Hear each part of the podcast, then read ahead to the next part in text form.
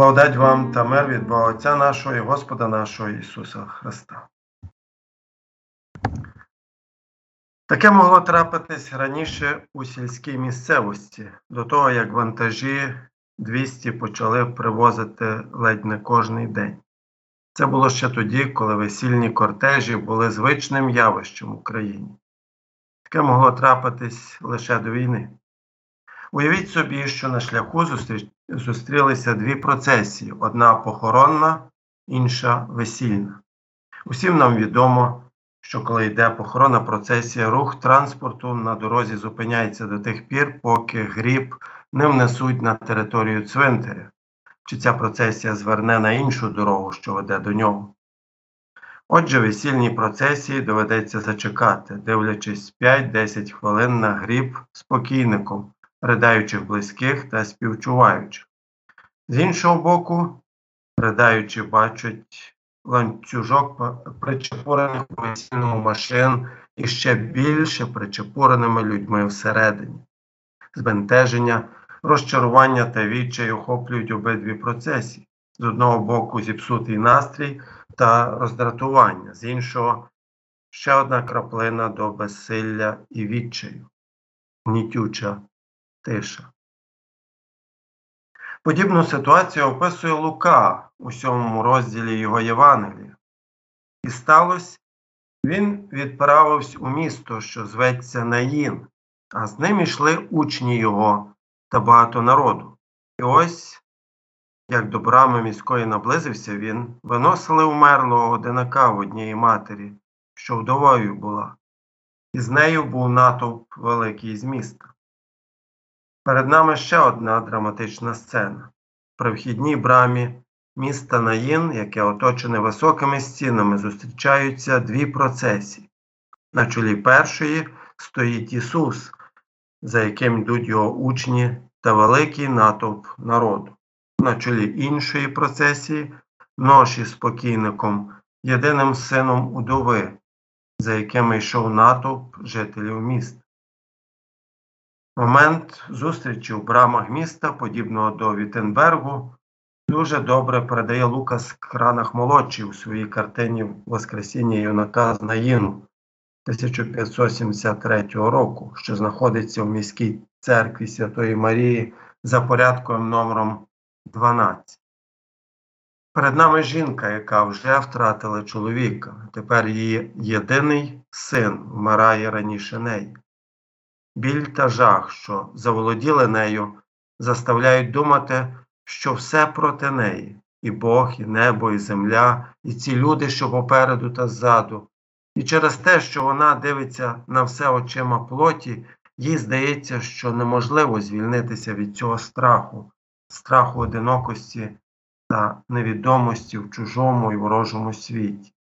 Здається, що усе відбувається, як і в першій нашій сцені, результатом якої є збентеження, розчарування та відчай. Можливо, і тут це є випадком, що такі дві протилежні за своїм характером процесії зустрілися в цьому місці та в цьому часі. Яка ж різниця? Різниці було б ніякої, коли б на чолі першої процесії біля міста Наїн не було Ісуса.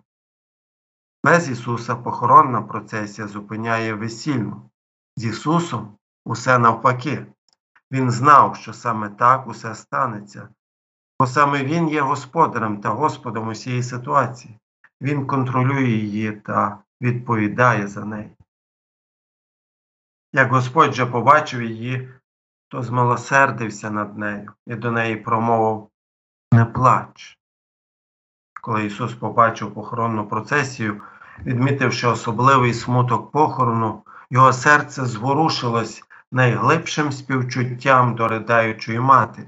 Він мав усі почуття правдивої людини, і ці почуття, які з нашого боку є недосконалими та з'являються неохоче, він показував без браку, як написано в посланні до євреїв. Бо ми маємо не такого пересвященника, що не міг би співчувати слабкостям нашим, але випробуваного в усьому, подібно до нас, окрім гріха. Ісус змилосердився есплахнісці, його нутрощі ніби повністю вийшли назовні. У Євангелії від Луки змилосердився також добрий самарянин над побитим і пограбованим напівживим чоловіком та батько над блудним сином у відповідних притчах, розказаних Ісусом пізніше. Милосердя це Ісусів атрибут, коли Він зцілює та звільняє від кайданів. Місія Його програми дій, яку Він виголошує у синагозі свого рідного міста Назарет, цитуючи пророка Ісаю. На мені дух Господній, бо мене Він помазав, щоб добру новину звіщати убогим. Послав він мене проповідувати полоненим визволення, а не зрячим прозріння, відпустити на волю помучених, щоб проповідувати рік Господнього змилування. Його слово було вдові не плач, витрі сльози. Господь також нагадує і нам, коли ми у великому жалі та турботі, коли світ здається занадто великим і жорстоким, коли ми розчавлені чи то війною, чи матеріальною скрутою, чи то одинокістю і депресією, чи то хворобою, чи старістю, чи то втратою близької людини через смерть, непорозуміння чи гріх. Він каже кожному з нас не плач, бадьорися, твої гріхи прощені, я тебе не покинув, бо я розп'ятий замість тебе. Подію я, а не ти. І він підійшов і доторкнувся до мар. Носії ж зупинились. Тоді він сказав Юначе, кажу тобі, встань. Дія проходить швидко та рішуче. Господь чинить такою владою, що ніхто не сумнівається в його діях. Носії зупинились відразу, як тільки він доторкнувся мар. Роблячи це, Ісус ризикує стати ритуально нечистим, натомість саме Він очищує і зцілює. Сила святості та життя перебуває в ньому. Він очищує нечисте, а не навпаки. Господній наказ ясний та спрямований. Він говорить до мертвого, ніби той заснув. За його словом, душа з'єдналася з тілом. Господь життя та смерті наказав останній віддати свою здобич. І мертвий устав і почав говорити. Його він віддав його матері. Коли Христос підіймає цього юнака з мертвих, Він показує те, чим Він проголошує себе, а саме сином живого Бога. Коли звичайні пророки чинили чуда, більшість з них закликали Бога, звертаючись до Божого імені чи до Христа, але ніколи до себе. Проте Христос каже, юначе кажу тобі, встань. Тим чином Він здійснює це чудо у своє ім'я запечатуючи власні слова. Я й Отець, ми одне. Та віруйте в Бога і в мене віруйте. Той, хто може підіймати мертвих власною силою, мусить бути правдивим Богом і самим життям. Але прийде день, коли Христові слова підіймуть не тільки цього юнака у друге, але також усіх мертвих, які сплять у своїх могилах засурмить Божа сурма і пролунає Христовий голос. Мертві підйом, настав час суду. Це Христове Слово пройде крізь небо і землю, зрушить море і суходіл, затрусить гори і долини, відкриє усі могили, і в одну мить усі мертві та живі стануть перед Сином Божим, Господом над смертю, суддею всього світу. Тоді навіть невіруючі на кінець злякаються.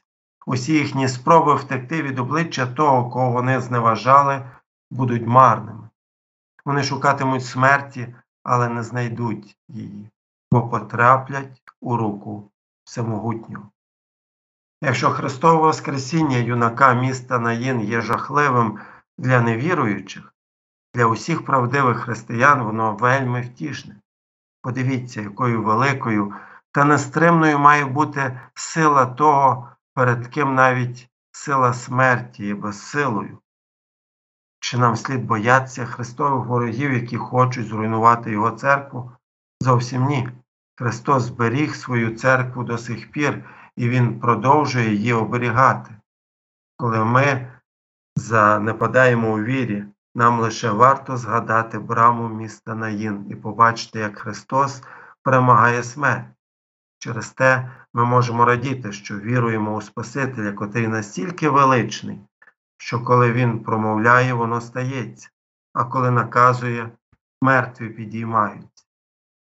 Силою свого слова Господь підіймає і нас, нас, що мертві були через прогріхи, оживив разом із Христом, спасенні ви благодаттю, і разом із Ним воскресив, і разом із Ним посадив на небесних місцях у Христі Ісусі. Коли християни стурбовані своїми гріхами, вони можуть знайти втіху біля брами міста Наїн. Той, хто перемагає смерть, мусить бути і Господом над гріхом, бо смерть це заплата за гріх, а гріх це жило смерті. Через те ми повинні триматись Ісуса у твердій вірі.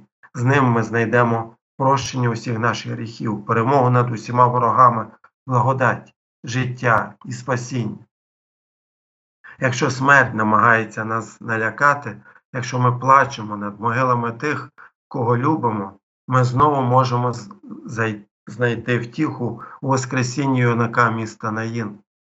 Ісус Христос, котрий перемінив довинні сльози горя на сльози радості, може тепер витерти і наші сльози.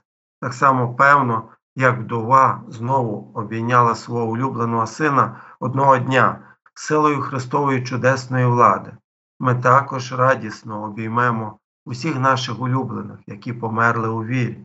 Останнього дня, коли Христос повернеться, щоб судити світ, Він зупинить велику похоронну процесію, яка буде надходити звідусіль. Він поверне життя мертвим. Він зцілить усі рани, які завдала смерть. Він об'єднає тих, кого розділила смерть.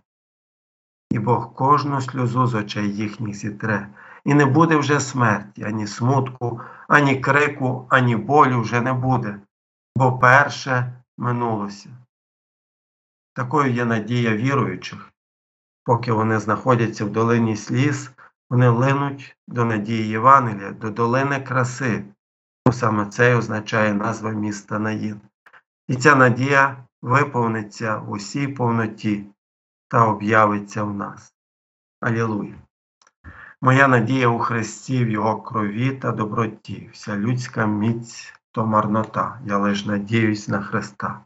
Христос підпора і моя щит, основа тверда, як граніт. Заради нього. Амінь.